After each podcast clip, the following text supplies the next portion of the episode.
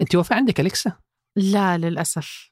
هو شوفي أنا زيك يمكن كنت من المعارضين أتوقع انك من المعارضة تقولي لا يتجسس علي ولا شيء. أنا ما عندي لا أليكسا ولا أستخدم سيري أحس إني بال... بعالم آخر. ما تبغى تستخدميه عشان مثلا خايفة تتسمع عليك يا مثلا ولا شيء؟ يا أخي تجسس ما أدري والله. يعني أنا زيك كنت من الناس المعارضة فقبل فترة يعني أقنعنا صديقنا المشترك محمد الحسن كذا يعني قاعد يشرح لي المميزات فاشتريت واحدة وركبتها عندي في البيت و... وعايرتها بعدين ربطتها بالمكيف اللي عندي في غرفة المعيشة فأخذت كذا يمكن أسبوع مرتاح فاهم أليكسا شغل المكيف أليكسا اطفئ المكيف أليكسا مش عارف إيه.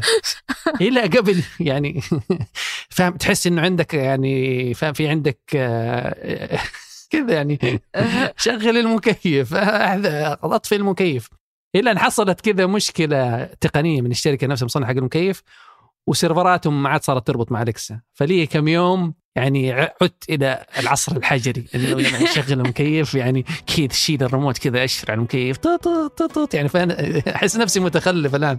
زعلان كل يوم أبغى أربطها مش قادر. المشكلة التقنية لم تحل وعلى فكرة اللي برضه يسمعون الفجر ترى في أليكسا يعني في السكيل حق أليكسا حق بودكاست الفجر. ففعلوها لو تبغوا تسمعوا الفجر بودكاست. هي بودكاست الفجر على أليكسا فممكن تسمعوا. هذا بودكاست الفجر من ثمانية حلو. أنا أسوي قاعدة هذا بودكاست الفجر من ثمانية. بودكاست فجر كل يوم. نسرد لكم فيه سياق الأخبار اللي تهمكم. معكم أنا ثمود بن محفوظ. وأنا وفاء العبد العالي.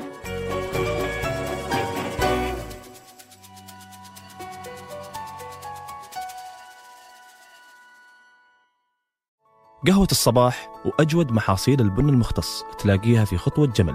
اعرف أقرب فرع لك من الرابط في وصف الحلقة.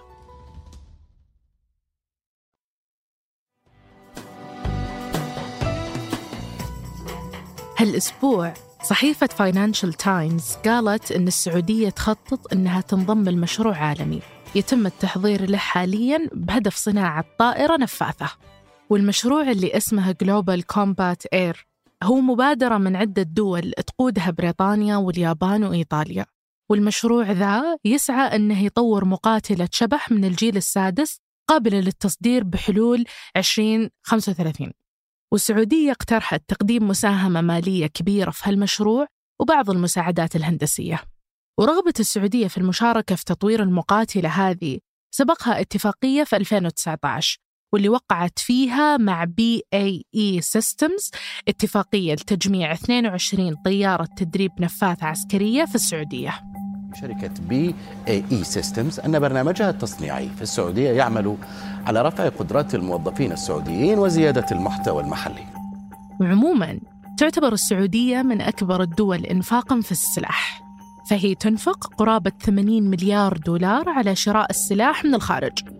إحنا ثالث اكبر بلد في العالم آه، تنفق على التسليح آه، آه، العسكري. ف 99% منه من خارج وحتى تضمن أمنها الوطني وتقلل من الإنفاق الخارجي.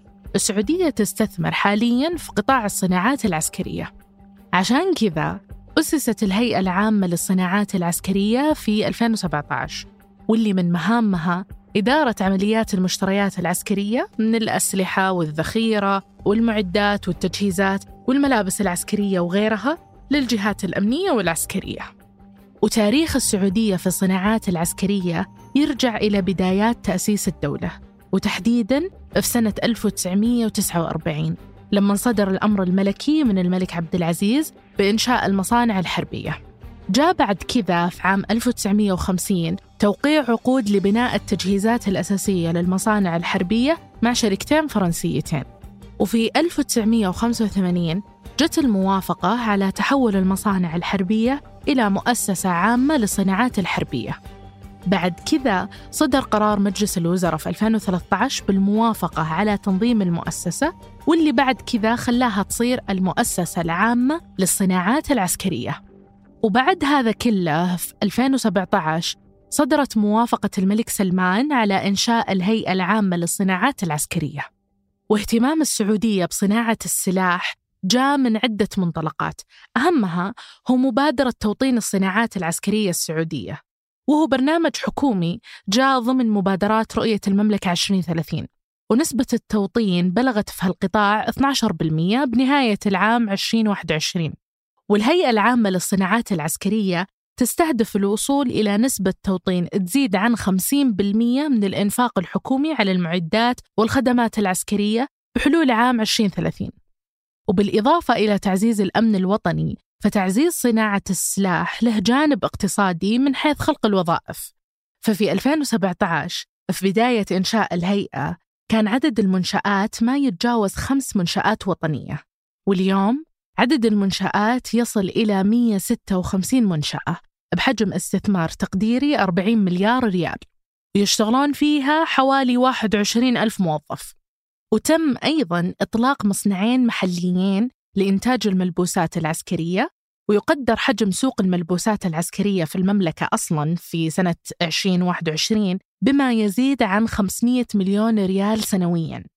وهالشيء يأكد حجم الفرص الواعدة في المجال.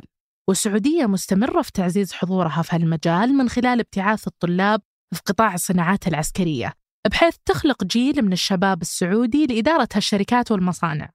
والسعودية نظمت معرض الدفاع العالمي اللي يعتبر من أكبر المعارض في مجال الدفاع والأمن ويتم خلاله شراء عقود عسكرية ودفاعية بين جهات محلية ودولية. في 2030 سنوطن أكثر من 50% من الإنفاق العسكري في المملكة وبإذن الله هذا لن يتم إلا بوجود مصانع وخطوط إنتاج. وبإذن الله تحقق أهدافنا. صندوق الاستثمارات السعودية أسس عام 2017 شركة سامي. الشركة هذه تعمل في عدة قطاعات بينها أنظمة الفضاء والطيران لتطوير ودعم الصناعات الدفاعية والاكتفاء الذاتي في المملكة. وخلال عام 2021 و 2022 الهيئة العامة للصناعات العسكرية أنفقت 5.1 مليار ريال على حوافز لتعزيز الصناعة العسكرية المحلية منها البحث والتطوير في الصناعات العسكرية. وخلال الشهر الماضي وعلى هامش زيارة الرئيس التركي أردوغان للسعودية وزارة الدفاع السعودية وقعت مع شركة بايكر التركية عقد يشمل توطين صناعة الطائرات المسيرة والأنظمة المكونة لها داخل المملكة. بمشاركة الشركات الوطنية المتخصصة في الصناعات العسكرية والدفاعية. وفي هالجانب تبرز تجربة تركيا في صناعة السلاح محلياً وتضمن استقلاليتها. وتحديداً في مجال الطيارات اللي بدون طيار. حتى تضاعفت نسبة الإنتاج العسكري التركي من 20% إلى 80% وبعض الأرقام التركية تقول أن الصادرات العسكرية التركية وصلت قيمتها إلى 4.4 مليار دولار عام 2022 ومن المتوقع أنها توصل إلى 6 مليارات خلال 2023 ويبقى هدف السعودية في المشاركة في صناعة طيارة نفاثة خطوة لسد حاجتها من الصناعات العسكرية المحلية. فرغم التحديات إلا أنها تراهن على رؤيتها اللي تسعى للريادة في التصنيع العسكري. وبالتالي توطين 50% من الإنفاق على المعدات والخدمات العسكرية بحلول 2030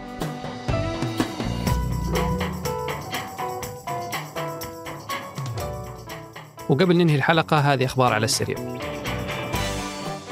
في خطوة تاريخية عينت السعودية نايف بن بندر السديري كأول سفير لها عند السلطة الفلسطينية في القدس.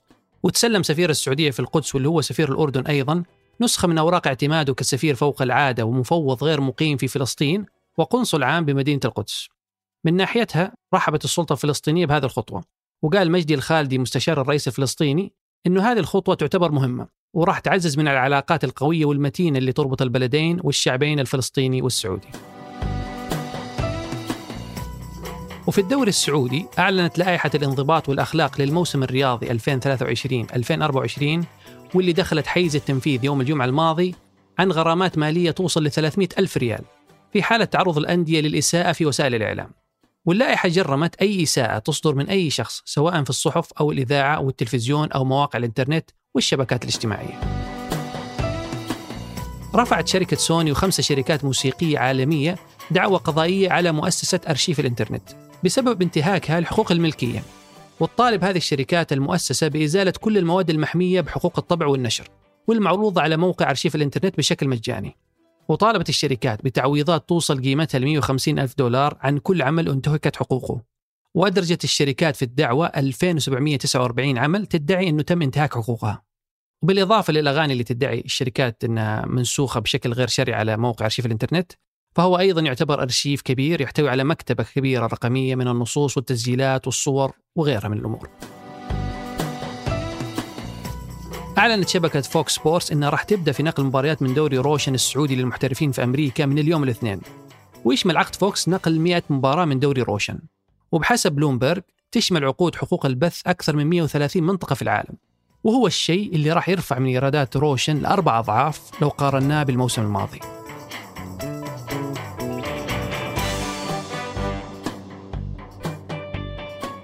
أنتج هالحلقة سافر بن عياد وقدمتها أنا وفاء عبد العالي. وأنا ثمود بن محفوظ. وحررها محمود أبو ندى. نشوفكم بكرة الفجر.